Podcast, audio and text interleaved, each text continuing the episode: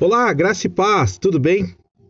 Olha só, hoje é o nosso último dia desses 40 dias e eu quero compartilhar uma palavra com você, é algo que nasceu no meu coração, que o Senhor plantou para compartilhar com vocês hoje.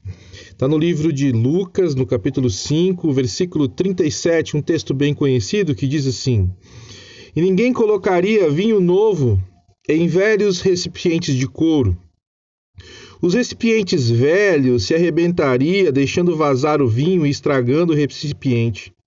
Vinho novo deve ser guardado em recipientes novos. E o 39 fala assim: Ninguém que bebe vinho, no, vinho velho escolhe beber o vinho novo, pois diz, pois diz o vinho velho é melhor. A gente conhece bem esse texto que fala sobre ninguém põe vinho novo em odres velhos, né, em recipientes velhos. E eu sei que Deus tem para a sua vida um vinho novo. E esse tempo foi um tempo em que Deus não estava derramando um vinho novo, ele estava preparando o recipiente para que o vinho novo possa chegar. E às vezes nós não entendemos o tempo de preparação do recipiente.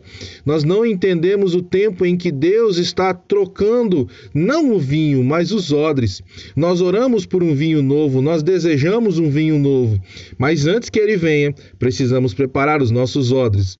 E é interessante que ele diz assim depois que é, que ninguém que bebe o vinho novo é, quer porque fala que o vinho velho é melhor. Às vezes nós não estamos entendendo o tempo novo de Deus, a nova estação de Deus na sua vida. Viva uma estação nova, porque você está se preparando e preparado para algo novo de Deus na sua vida.